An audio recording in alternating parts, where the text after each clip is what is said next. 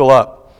Uh, what a blessing it is to be with you all this evening. I know that uh, the Lord's church, just as uh, our neighbors and our friends, our communities are going through so many uh, various complications and trying times. I don't know about you, but what I've noticed in the midst of all of this uh, is truly the wisdom of God and to be able to see the church in action and to see God's plan for organization God's plan for ministry, God's plan for comfort. Uh, certainly, this has been a difficult time, this has been a, a hard time, but uh, we can see so much goodness throughout it because of the blessings of our Lord. It is uh, so wonderful to be with this congregation. Um, you all mean just so much to us as a family. You mean so much to us in this community, obviously, uh, in this state, and what you do for the Lord and His kingdom is extremely encouraging and is uplifting to all of us. The congregation at Cumming, uh, of course, looks to you uh, as, as great brethren, and uh, we're so very blessed to be close to you in proximity and also to be aligned in our efforts to serve the Lord faithfully according to the gospel. I am so thankful for the eldership of this congregation. Uh, as you've heard it said before, usually the one who is blessed the most when it comes to a class or any kind of topic or subject is the speaker. It is the one that is teaching on that subject or topic. And I have been richly blessed as I have prepared for this, as I have prayed for this, as I have been mindful of the eldership and their vision and their theme and uh, thoughts concerning this year. Kyle has sent me some information regarding that, and I see that the 2020 vision is indeed focusing on what really matters. Of course, that is a theme that is always relevant, is always going to be beneficial. But what better way in your summer series to look back to the prophets, to look back to the minor prophets, to look back to those such as Micah, given the kind of complexity and chaos that they were in the midst of as they were trying uh, to understand more about the Lord and about His, His mission and about His purpose. And so let's, uh, let's dive into this book together.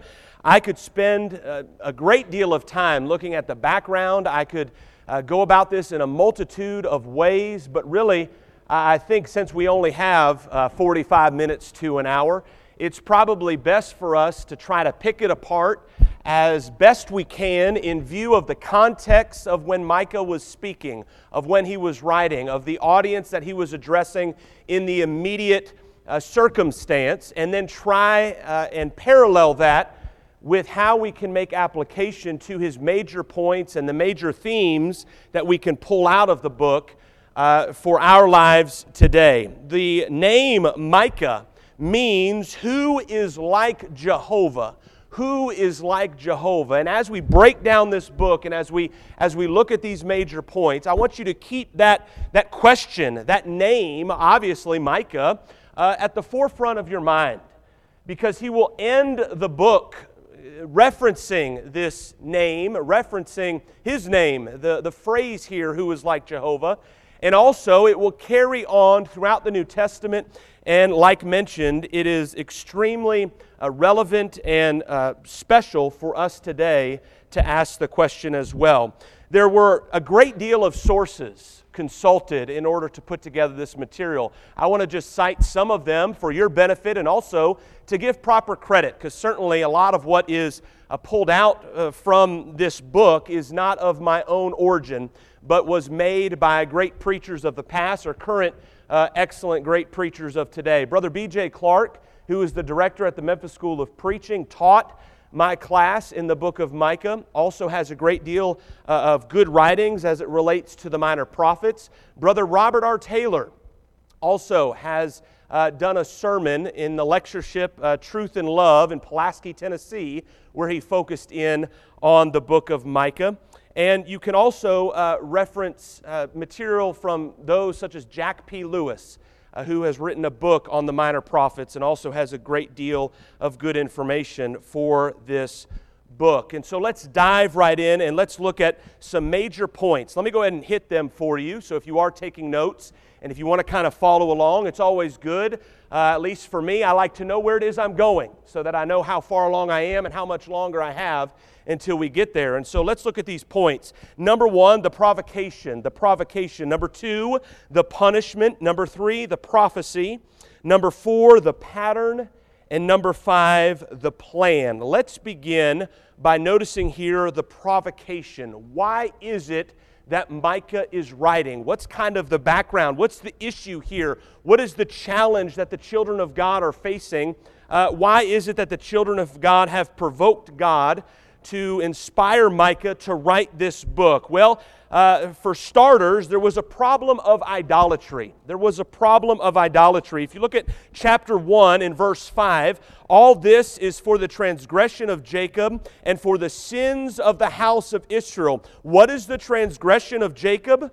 Is it not Samaria? And what are the high places of Judah? Are they not Jerusalem? And so Micah is one of the few uh, prophets here, one of the few minor prophets who's addressing both the northern kingdom and the southern kingdom. He's dealing with these capitals, Samaria as well as Judah. And what is the problem that they are facing? They've gone into idolatry. They are worshiping idol gods. They have made idol gods. They are bowing down to them. They have worship ecosystems in order to fund these uh, various forms of worship. And so Micah is calling them out regarding their idolatry, but he also calls them out regarding their evil meditation. They were not just idolatrous, but in the same token, they were also, uh, just like those during the days of Noah when God would send the flood, they were meditating, their imagination, their, their thoughts, their heart was focused on evil. Now, it's not surprising at all to those of us who are Bible students to see this correlation. Hey, if I'm going to uh, escape and exit from my belief in Jehovah God, the one true and only living God, the God who does not uh, dwell here amongst men, who does not need a temple wherein he can be put or placed because he created all things, but I can create and mold my own little g God well, then all of a sudden, hey, I can do whatever it is I want to do. I can think however it is I want to think. I can create my own standards. I can create my own commandments and decide to live how I want to live. Look at their evil thought process. Look at their evil hearts. Micah chapter 2 and verse 1 beginning Woe to those who devise iniquity and work out evil on their beds. At morning light they practice it because it is in the power of their hand. They covet fields and take them by violence, also houses and seize them. So they oppress a man and his house, a man and his inheritance. They would devise evil, they would devise wickedness, they would conceive with it, if you will, throughout the night as they were there lying in their bed. Their minds, rather than meditating upon the Word of God, and the beauty of righteousness, just as Paul will command to the Philippians in chapter 4 and verse 8. They instead would allow their minds go to covetousness, to go to wickedness, to go to unrighteousness, and then it would hatch, and then it would give birth as they would carry out their devious plans. Look also in chapter 3. Notice here, beginning in verse 1 And I said, Hear now, O heads of Jacob, and you rulers of the house of Israel. Is it not for you to know justice? You who hate good and love evil, who strip the skin from my people and the flesh from their bones, who also eat the flesh of my people, flay their skin from them, break their bones, and chop them in pieces, like meat for the pot, like flesh in the cauldron. Then they will cry to the Lord, but he will not hear them. He will even hide his face from them at that time because they have been evil in their deeds. These folks liked to meditate upon evil to the point where they began calling that which was good evil. It's very similar to what Isaiah would prophesy about in Isaiah chapter 5 and in verse 20 Woe to those who call evil good and good evil, who put darkness for light and light for darkness, who put bitter for sweet and sweet for bitter. Isaiah would actually be a companion to Micah. They would both be prophesying around the same time. Isaiah was, as you've probably heard before, the city prophet, if you will. He dealt with the major geopolitical issues, he would deal with the rulers, with the high courts. Micah, however, he was more like the country preacher. He would deal with the common man. He would deal with the everyday man, the folks that were out there in the field. And so, what he's noticing here is hey, uh, the, the wickedness and the evil that is taking place here, it is destroying the weakest, the most feeble, the, the, the poorest of the communities within Judah, within Israel. Why? Because that which is evil has now been defined as good. Isaiah would say, and again, chapter 5 and verse 20, that which is good is now defined as evil. And so you have idolatry, you have evil meditation, you also have an issue of arrogance. An issue of arrogance. Look with me in chapter 3. Notice here in verse 11 toward the end. Yet they lean on the Lord and say, Is not the Lord among us? No harm can come upon us. Hey, we are God's people. We are God's nation. We can do whatever we want. God has made promises that being a just and true God, He has to fulfill. And so, really, uh, we're as good as gold, living however we want to live. Destruction will never come upon us. We're the Lord's people. Notice also in chapter, uh, in chapter 3, uh, notice here in, in uh, uh, the beginning part of verse 11, notice their greed. Notice their greed. Her heads judge for a bribe, her priests teach for pay, and her prophets divine for money, yet they lean on the Lord and say, Is it not the Lord among us? No harm can come upon us. So their, their greed, their covetousness, again, it was rampant. Notice also in chapter 6 and verse 6 the extent in which this greed and this arrogance got to them. Uh, have you ever had your children, as you're trying to discipline them, you're trying to train them and teach them something? That you've told them maybe a hundred thousand times, it would seem, in your head.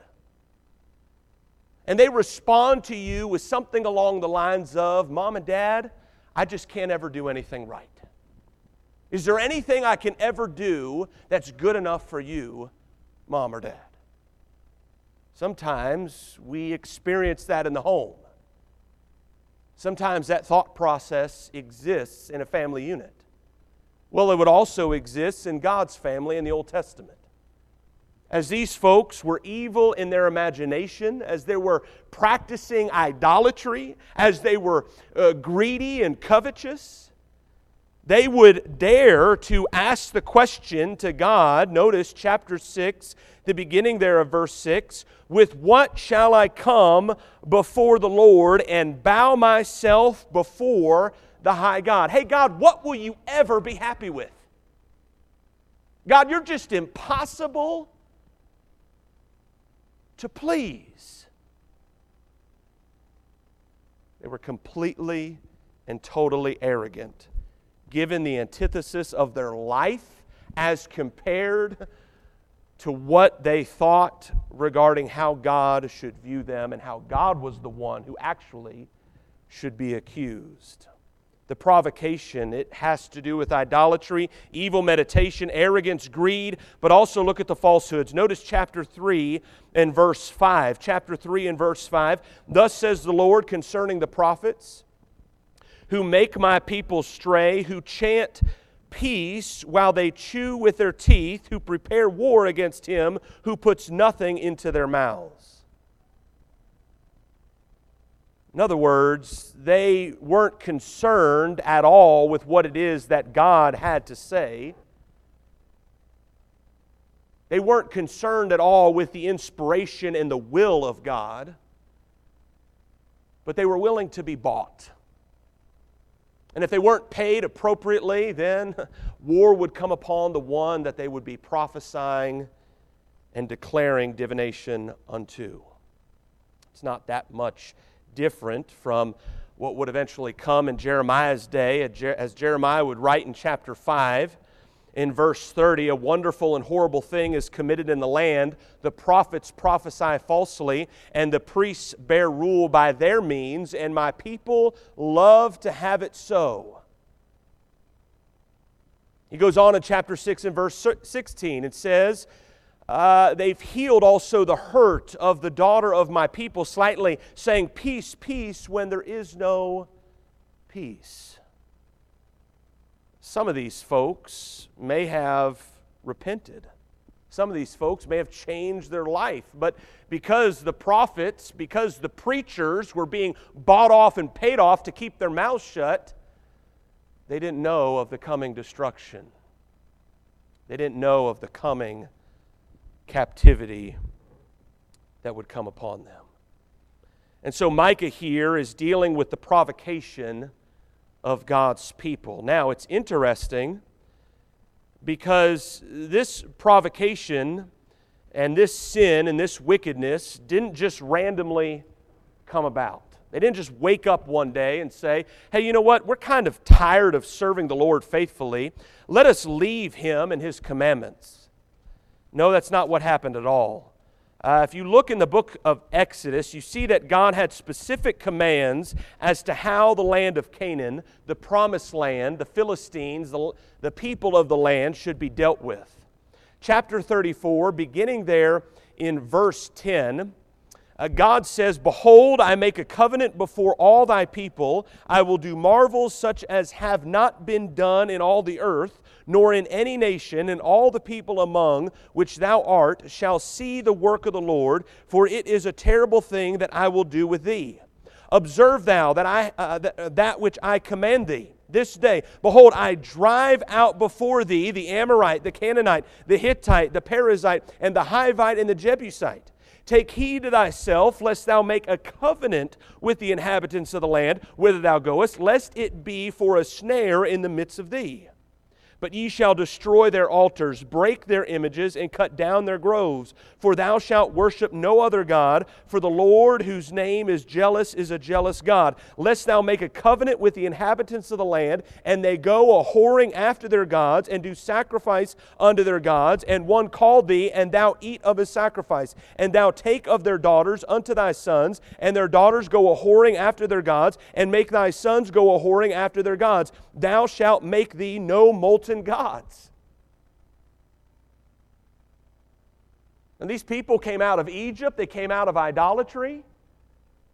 That nation, obviously, being the prominent, dominant nation of the world during that time and being a, a heavily idolatrous people. God now sending them into the promised land, preparing to send them into the promised land. He would train them throughout those wilderness wanderings, uh, hopefully, that they would learn and be taught and clearly see the need to rely on Almighty Jehovah God rather than those physical things. But then they would go into that land which floweth with milk and honey and all of a sudden be wooed by the idol and by the influences of the people of that land. And God says, I don't want that to happen. In order for that to be avoided, you have to utterly destroy what's going on over there. Well, then we get to the book of Judges. And we see in Judges chapter 2, beginning there at verse 1, the angel of the Lord came up from Gilgal to Bochim and said, I made you to go up out of Egypt and have brought you unto the land which I swear unto your fathers.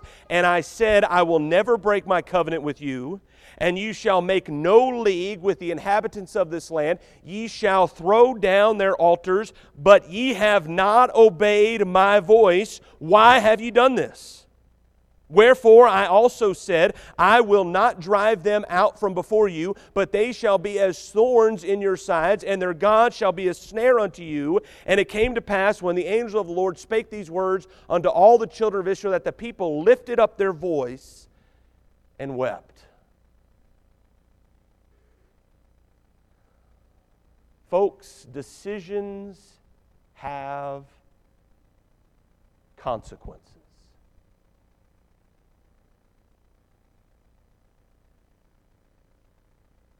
You might go into a situation today, a situation that you know you should avoid, a relationship you know you should avoid, a path you know you should avoid, and you might think to yourself, yeah, but it's not that bad yet. I'll influence them rather than them influence me, and I'll just cleave closer and closer, but it will be fine. I'm a Christian slowly but surely over time, just as the women did with Solomon, your heart will begin to turn. It may not happen right away. You may go on thinking that all is fine and dandy and there's no need to completely destroy the kind of wickedness and sin that we clearly see in scriptures, where to stay far away from and in no way allow it entry into our lives. Paul would explain to the Colossians in Colossians chapter 3 and in verse 5. It's very interesting the language uh, that's used here by the Apostle Paul when you consider what was being required by God back there as the Israelite people were moving through, uh, having left bondage of Egypt, getting ready to go into the land of Canaan, then entering into that land and failing to destroy all that was around them. In verse 5 of Colossians chapter 3, the New King James says, Therefore put to death your members which are on the earth fornication, uncleanness, passion, evil desire, and covetousness, which is idolatry. The King James Version actually starts the, the phrase there of the passage mortify. The idea is to utterly and completely destroy it. Shall a man put fire in his bosom and his clothes not be burned? How do we learn from the provocation that the children of Israel, the children of Judah, had engaged in to provoke God regarding this letter and the work that Micah had done back there and apply it to us today. We ask ourselves the question how serious do I take sin? Do I look at sin as Someone will maybe look at a scale and say, Well, I have a, a, a, lot of righteousness over here. I attend Bible class. I attend worship. I, I read my Bible on occasion, but I'm also engaged in this sin over here, but it's not daily. It's not something I'm constantly involved in, and, and I'm allowing certain influences to affect me, but I still got control over it. Folks, God says to mortify, to utterly destroy. He would likewise go on and explain to the, Coloss- uh, to the Corinthians in 1 Corinthians chapter 15 and in verse 33 do not be deceived. Evil company corrupts good habits or good morals. Now, I see that we have a lot of young people in this uh, auditorium. I think that's usually maybe not the case on a typical Wednesday night. You have Bible classes taking place. And so, young people, the book of Micah speaks to you just as it speaks to all of us adults. What kind of friendships are we forming?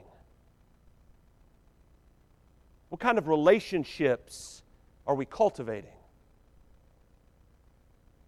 How are we managing those relationships and how are they developing over time? God's people back there in the days of Micah, around 700 BC, allowed the influence of sin to slowly but surely become more and more integrated into their lives to the point where they had provoked God to anger and wrath because of their idolatrous and wicked ways. Let's go on to number two and think about the punishment. What kind of punishment is God going to bring because of this provocation? Well, we see that it is going to be destruction. Look there, chapter 1, and notice here in verse 3 For behold, the Lord is coming out of his place. He will come down and tread on the high places of the earth. The mountains will melt under him, and the valleys will split like wax before the fire, like waters poured down a steep place. Destruction. You go on to chapter 3 and notice here in verse 12. Chapter 3 and verse 12. Therefore, because of you, Zion shall be plowed like a field, Jerusalem shall become heaps of ruins, and the mountain of the temple like the bare hills of the forest. Shame would also be brought to God's people. You know, it's fascinating to look at chapter 1, verses 10 through 15. We're going to go through uh, the, the work of John Phillips and what he's been able to pull out from this passage as it relates to the wordplay here that Micah uses. There's various Hebrew words that, that sound like certain things, and, and Micah is going to lay beside those Hebrew words and those Hebrew uh, places, those places of residence. And he's going to show how ashamed they're going to be, how stuck they're going to be, how laughable of a situation they're going to be in when God brings about his punishment. It's interesting when we think about this style being used. Uh, folks, I don't think a preacher is going to get very far unless he either has or develops a thick skin. Uh, Paul tells Timothy plainly, 2 Timothy chapter 4 and verse 2, to preach the word, to be instant in season, out of season, reprove, rebuke, exhort with all long suffering and doctrine. Uh, the idea there, reproving and rebuking is to chide, that is to discipline harshly. Now, usually when that occurs, folks don't make friends. Folks usually get a lot of pushback. Preachers usually can have a rough time trying to do the work of the Lord in declaring the sin and the dangers of sin and the eternal reality we all are facing. And sometimes elderships or, or other brethren will, will pull preachers aside and will say, hey, you know, we just need to avoid these topics altogether. Or, hey, preacher, you know what? You said something and it hurt so and so's feelings. Now, folks, the gospel's offensive, period. We ourselves don't need to be offensive and be rude about declaring it. Preach the truth in love, teach the truth in love, speak the truth in love. But at the same time, there are situations where sarcasm, wordplay, difficult things to hear are necessary. Why? because it causes folks who aren't paying any attention to all of a sudden kind of prick up, their ears kind of perk up, red flags start going off, and then they start to think. Micah is dealing with, as we'll see shortly, with folks whose heart was not in their service to God.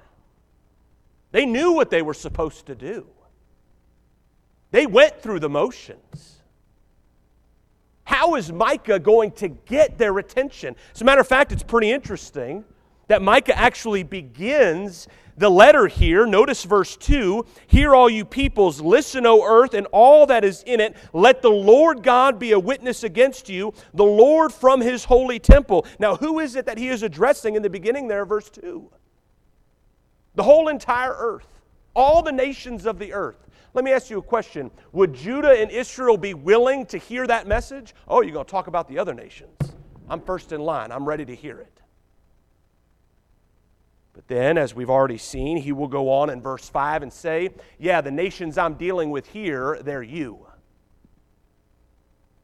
Well, how's he going to get their attention?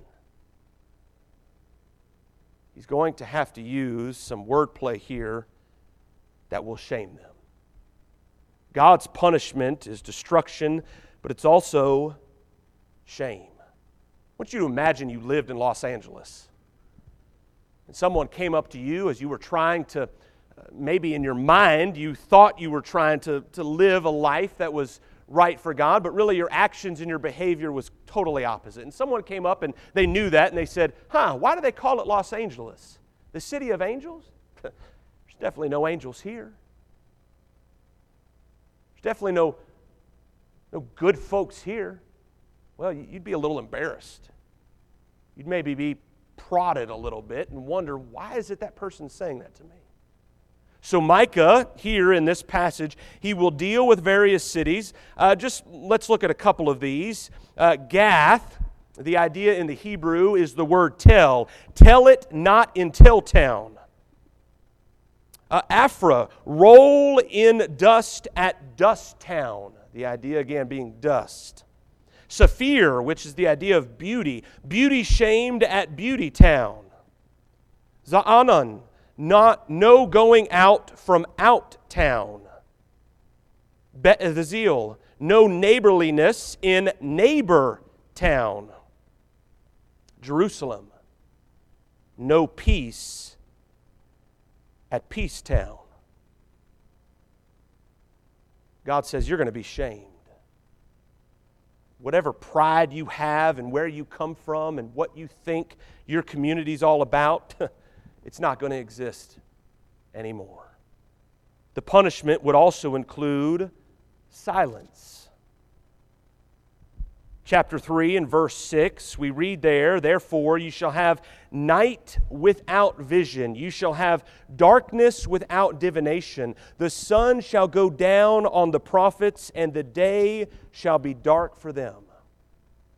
God's no longer going to be speaking to his people, but you're also going to have captivity. Notice chapter 1 in verse 16. Make yourself bald and cut off your hair because of your precious children. Enlarge your bald, baldness like an eagle, for they shall go from you into captivity. Notice also chapter 4 in verse 10. Chapter 4 and verse 10.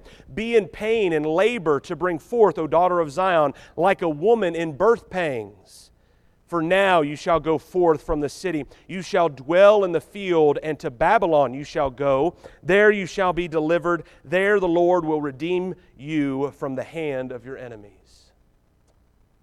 Now, it's pretty interesting here, uh, chapter 4 and verse 10, because the ruling power that is threatening Israel and Judah during this time is Assyria. And it would be Assyria that would cause a problem for the north to the point where uh, Samaria was eventually taken over and the north was no longer in existence. But here Micah is talking about Babylon. Who's Babylon? Uh, folks, that would almost be like uh, the president or some politician getting up today and saying, Everyone beware we need to be on guard of New Zealand. They pose a tremendous threat to the United States of America. Uh, we'd all kind of laugh and chuckle and scratch our heads and wonder what they were talking about. The enemies that our country typically looks at today uh, Russia, Iran, uh, China we don't look at New Zealand. What are you talking about? Who is that? Well, Micah here is prophesying of a nation that had yet to rise to power that they hadn't even heard of and is saying, hey, you're going to go into captivity through Babylon, Judah. You're going to be punished. Now, to these folks who were living with the imagination of their heart constantly being on evil, planning it, plotting it throughout the night, these threats, these kinds of punishments would mean very little to them. You think about folks that we plead with, that we uh, beseech to obey the gospel. Hey, they're living large. All is well. They're living in luxury. They don't have a care in the world. They're going through the motions in worship. They're, they're uh, occasionally, from time to time, interested in uh, deeply praying to God and giving them His heart, but by and large, not really. And so we plead with them and tell them what's coming, but what do they do? They scoff. They don't think it's going to happen nothing bad has happened a long time. Why would anything bad happen now? It's exactly what Peter has to deal with in 2 Peter chapter 3. Notice what he states there in verse 3 that scoffers will come in the last days, walking according to their own lusts. What are they going to be asking? Where is the promise of his coming? For since the fathers fell asleep, all things continue as they were from the beginning of creation. For this they willfully forget that by the word of God the heavens were of old, and the earth standing out of the water and in the water, by which the world that then existed perished, being flooded with water. But the heavens and the earth, which are now preserved by the same word, are reserved for fire until the day of judgment and perdition of ungodly men. It's going to happen. Verse 9 The Lord is not slack concerning his promise he desires that folks come to repentance. Notice verse 10 The day of the Lord will come as a thief in the night, in which the heavens will pass away with a great noise, and the elements will melt with fervent heat. Both the earth and the works that are in it will be burned up. Folks, the day is coming. Now, they may not have thought that the punishment was ever going to come upon them back during Micah's day, and folks today likewise think the same, but we know based upon the promises and the evidence that God has brought forth that that day will come as a thief in the night, and we must always be ready. Let's look at the prophecy. Let's look at the prophecy. Uh, let's first get a little bit of backstory here regarding who it was that uh, Micah was prophesying to, who it was that was in rule during that time, and what it was that uh, the rulers responded with given his prophecies. Uh, Micah chapter 1 in verse 1, we learn there who it is that Micah is in the midst of as he's prophesying Jotham, Ahaz, and Hezekiah. Let's go over now to 2 Kings. 2 Kings in chapter 19. 2 Kings in chapter 19. And let's just get an idea of what it is that Hezekiah is dealing with regarding the Assyrians. Remember, the northern kingdom, never a good king in the bunch, they were a lot worse off when it came to idolatry and their wickedness. They were making alliances to go against Judah. Hezekiah here is feeling the pressure and the turmoil. If you think about the Middle East today, what do you think of? Chaos. Well, folks, it wasn't that much different then. This was the kind of circumstances that God's people were being uh, cared for and provided for by Him. And so there was a lot of pressure by these rulers as to really what it was that they were going to follow, what it was they were going to believe. And so uh, Sennacherib of Assyria, he's threatening Hezekiah, he's threatening Judah. And we see here that Hezekiah is receiving these threats. Notice verse 15. He prays before the Lord and says, O Lord God of Israel, the one who dwells between the cherubim, you are God, you alone of all the kingdoms of the earth. You have made heaven and earth. Incline your ear, O Lord, and hear. Open your eyes, O Lord, and see and hear the words of Sennacherib, which he has sent to reproach the living God. Who is Hezekiah relying on? Who is he pleading with? He's pleading with God. It would end up being answered by Isaiah. Remember, he was a companion during the work of Micah. Notice beginning there in verse 20 of the same chapter. But notice as the Assyrians are right outside of Jerusalem, right outside of Hezekiah, uh, God says plainly concerning uh, the king of Assyria Verse 32 He shall not come into the city, nor shoot an arrow there, nor come before it with shield, nor build a siege mound against it. By the way that he came, by the same shall he return, and he shall not come into the city, says the Lord. For I will defend this city to save it for my own sake and for my servant David's sake. Folks, not even an arrow would come into the city. as it's surrounded by this army. Notice verse 35. And it came to pass on a certain night that the angel of the Lord went out and killed in the camp of the Assyrians 185,000. They see the corpses, all dead. That army disperses. Now, why is it that all of this came about? What is it that Hezekiah would do as it related to uh, idolatry, as it related to the threats of their spirituality upon the kingdom of God's Old Testament people? Notice in Second Chronicles chapter 29. Second Chronicles chapter 29. Begin with me there in verse 1. Hezekiah became king when he was 25 years old, and he reigned 29 years in Jerusalem. Now, Micah's work has already been going on here. Hezekiah takes now the throne. Verse 2 And he did what was right in the sight of the Lord according to all that his father David had done. But what does he have to do to get there? Verse 3 In the first year of his reign, in the first month, he opened the doors of the house of the Lord and repaired them. Then he brought in the priests and the Levites and gathered them in the east square and said to them, Hear me, Levites, now sanctify yourselves, sanctify the house of the Lord God of your fathers, and carry out the rubbish from the holy place. For our fathers have trespassed and done evil in the eyes of the Lord our God. They have forsaken him, have turned their faces away from the dwelling place of the Lord, and turned their backs on him.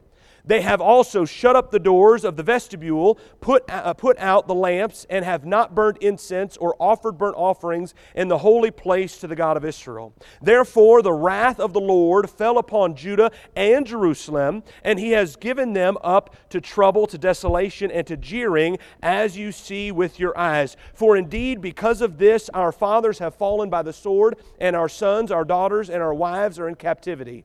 Now it is in my heart to make a covenant with the Lord God of Israel, that his fierce wrath may turn away from us. My sons, do not be negligent now, for the Lord has chosen you to stand before him to serve him, and that you should minister to him and burn incense. Hezekiah is going to have to clean house. Hezekiah is going to have to return God's people to the way that God commanded and expected to be worshiped. Now, folks, why is it that he's aware of this wrath? Well, it's because of the works of those such as Isaiah and Micah.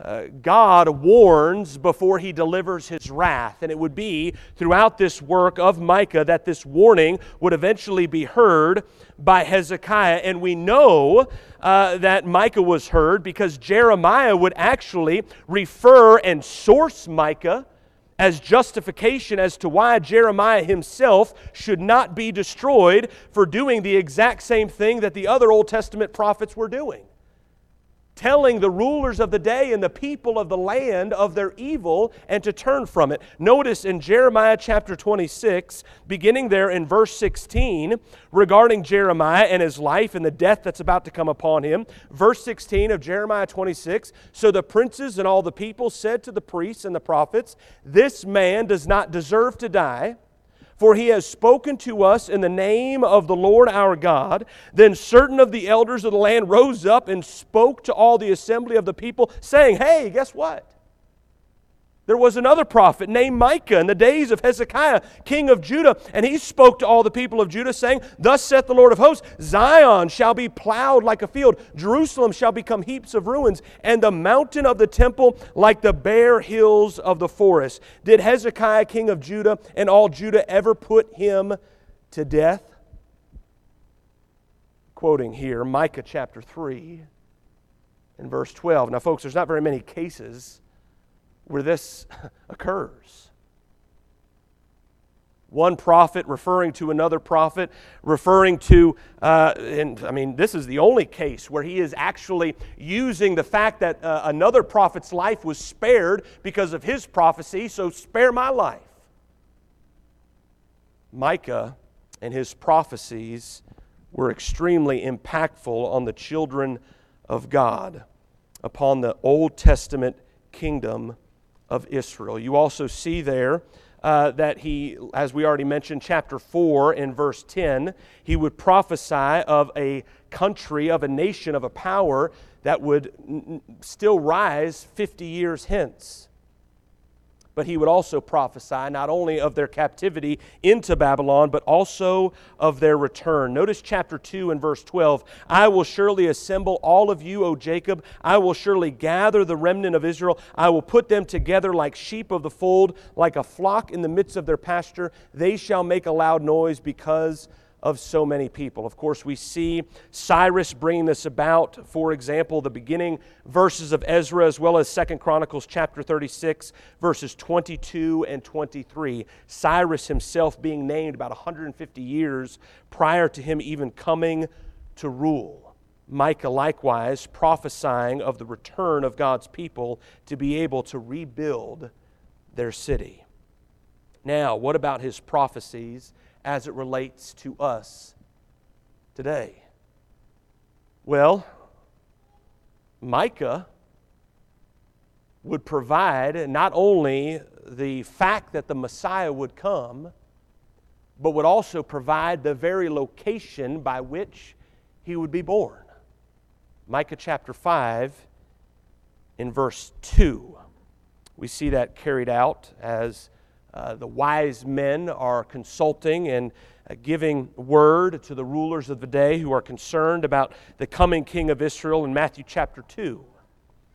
But also, notice Micah chapter 4, verses 1 through 3. And tell me if this doesn't look familiar to the companion who was doing the work of a prophet during Micah's day. Verse 1 of Micah chapter 4 Now it shall come to pass in the latter days that the mountain of the Lord's house shall be established on the top of the mountains and shall be exalted above the hills, and peoples shall flow into it. Many nations shall come and say, Come and let us go up to the mountain of the Lord, to the house of the God of Jacob. He will teach us his ways, and we shall walk in his paths. For out of Zion shall the uh, for out of Zion the law shall go forth, and the word of the Lord from Jerusalem. He shall judge between many peoples and rebuke strong nations afar off. They shall beat their swords into plowshares and their spears into pruning hooks. Nation shall not lift up sword against nation, neither shall they learn war anymore. Very similar, of course, to Isaiah chapter 2 and what we see being fu- fulfilled, the fruition of this prophet, prophecy being carried out in Acts chapter 2. What's the takeaway for us, folks? During that time, given the punishment, given the provocation of God's people that deserved that punishment, given all the wickedness that's going on, God and His provisions and His providence would still be carried out. With the focus and eternal mission of God being completed and being fulfilled, again, as we see there in Acts chapter 2. Paul will write in Ephesians chapter 3, beginning there in verse 10, regarding the manifold wisdom of God, how might it be known by the church? How and to who? The principalities and powers in heavenly places. According to what? The eternal purpose which He accomplished in Christ Jesus our Lord uh, you just step back for a second and think about, again, the arrogance of this people. In their greed, in their covetousness, in their evil imaginations, laughing and chuckling and saying, Who is God who is ever going to destroy us? He has promises to keep. He has a mission to fulfill. We're a part of that. He's never going to do anything to us. God refusing to allow their wickedness to go unchecked, demanding repentance, eventually carrying them out into captivity, scattering this nation abroad, but indeed bringing about his promise and his eternal purpose to build the church of Christ via the seed of David, just as he had always declared throughout the Old Testament times. Now, folks, that's fascinating. I don't know about you if you've ever even touched the hem of the garment as it relates to, to things on a strategic nature. But just go up and talk to one of the elders concerning their job and the work that they do, for the vision of this congregation here in Buford and the various building blocks that they have to put in place so that their plans that they devise today can actually maybe come about 5, 10, maybe 15 plus years from now. Now, folks, even when the world is at your side and you're doing everything you can think to possibly do to carry about that kind of strategy and to bring about that kind of vision, guess what happens? Things go wrong. Plans, a lot of times, get completely dismissed and put aside. Well, we tried this, but it's not going to work. It's time to completely go another direction. Now imagine if the very people that you were trying to help, the very folks that you were making that strategy around, were against you. were opposed to you, laughed at any vision or authority or plan or strategy you have. And not only did that, but actually went in the opposite direction of what it is that you declared needed to occur in order for it to be brought about. Live in holiness. That's what God's people were expected to do. But yet, God still fulfilled his mission. Folks, when we think about the prophecies here and the fulfillment of those prophecies, it ought to provoke us to praise and glorify and grow deeper in our trust and our love for God. But Kyle told me that that clock back there was five minutes slow. And so I said, that means I can go by that clock, right? No, we have two more points and we'll get through them quickly. Let's just consider for a moment the main crux of this book concerning the heart of the matter. Focusing on what really matters is the theme of this year. Well, Micah has to deal with what really matters as it related to the people of God and their worship. And we're going to see here, just briefly, a pattern that God has laid out for us so that we never get into a rut concerning our service to the Lord. Micah chapter 6, we see there beginning in verse 6. Wherewith shall I come before the Lord and bow myself before the high God? Again, God, you're impossible to please. Shall I come before him with burnt offerings, with calves of a year old? Hey, God, is the problem the quality of offerings? Will the Lord be pleased with thousands of rams or with ten thousands of rivers of oil? Is it the quantity of offerings, God? Shall I give my firstborn for my transgression, the fruit of my body for the sin of my soul? God, what do I have to kill? How precious does it have to be so that you will just leave me alone.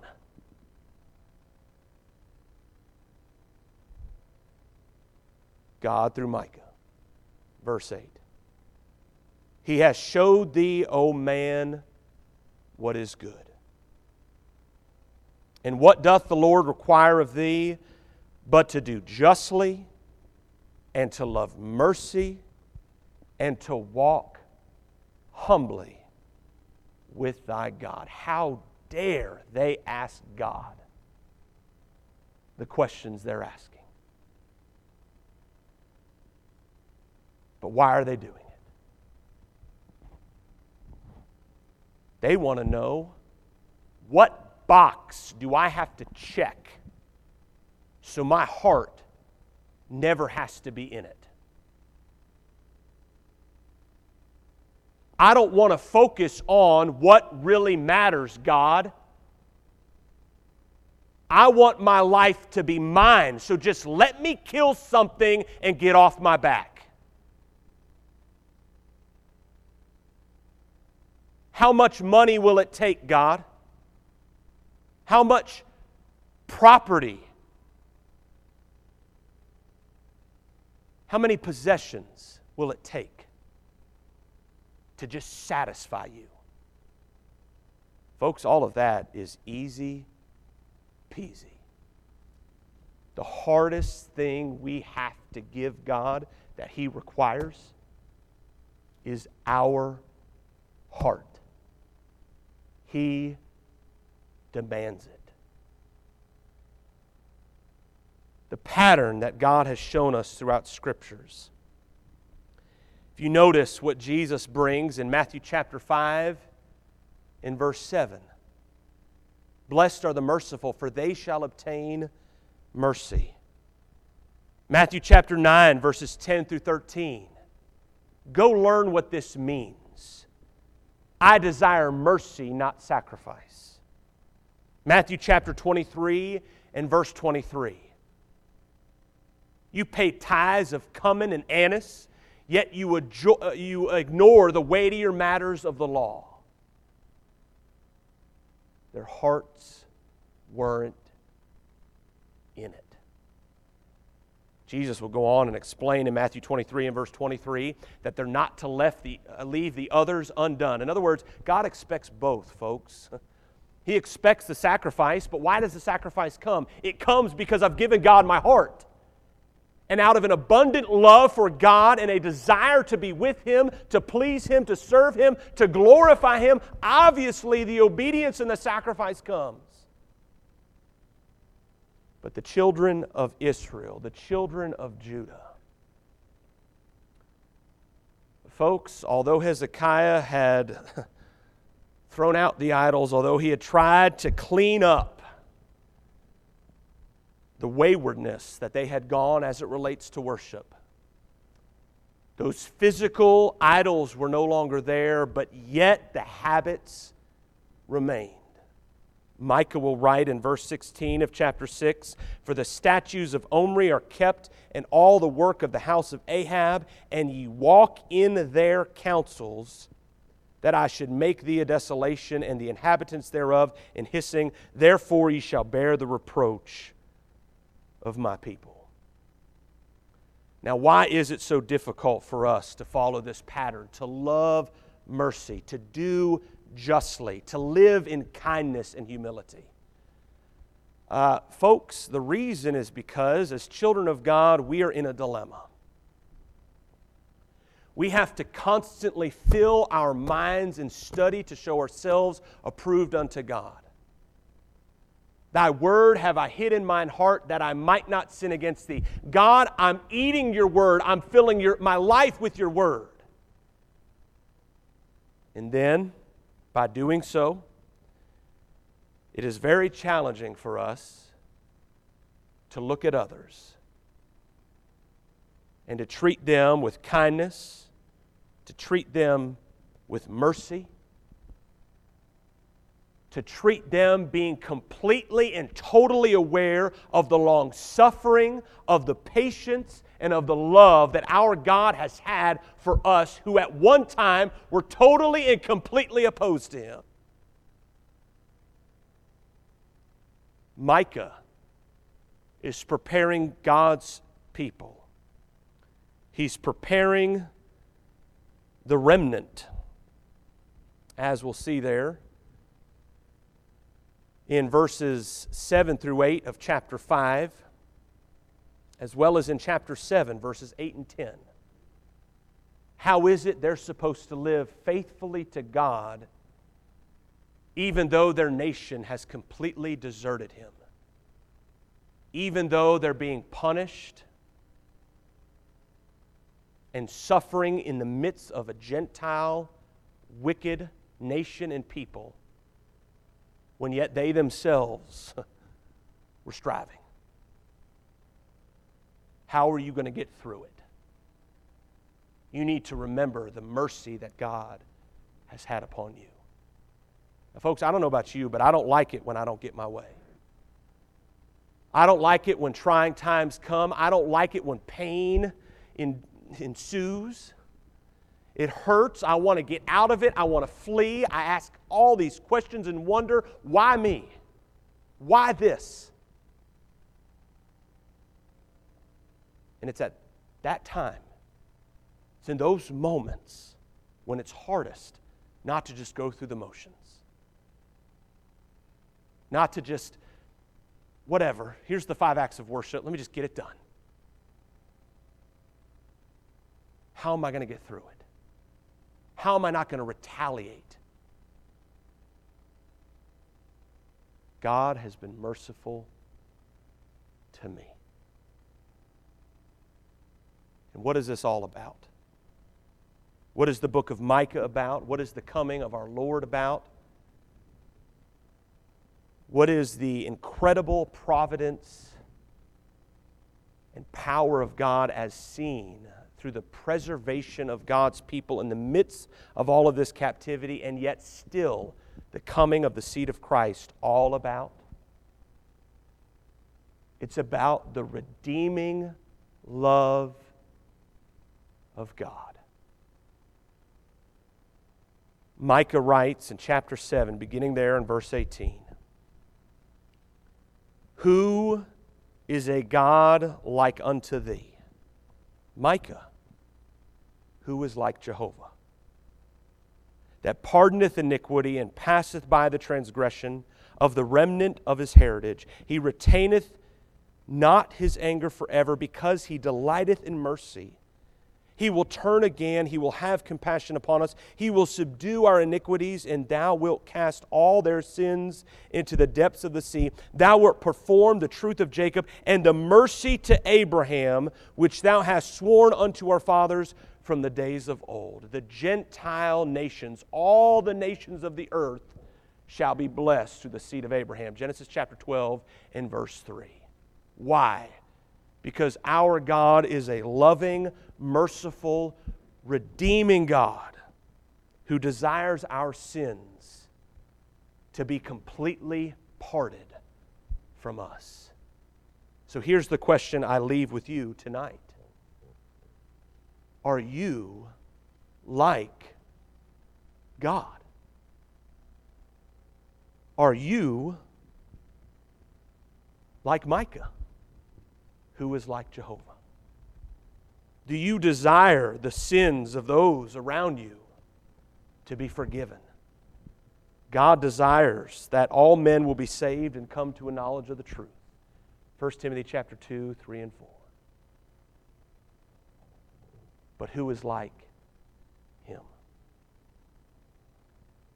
It would be pretty difficult for this people who would be punished, destroyed, go into captivity all because of these nations around them who are Gentile people.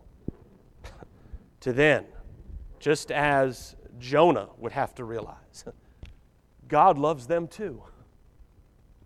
God also wants them to be saved. Well, who of us is like God and wants the same? It's wonderful to be with you this evening. I know I've gone a little over, it looks like. But if you need to respond to the invitation, I trust that you have the elders' numbers. You can text them, you can reach out to them if you're ready to be baptized and become a Christian, a child of God by putting on Christ, Galatians chapter 3, 26 and 27. If you need prayers of the church, there are those available to assist you. You can reach out online or you can reach out again via text or here, whichever way you all have deemed appropriate. So great to be with you this evening. Thank you all very much.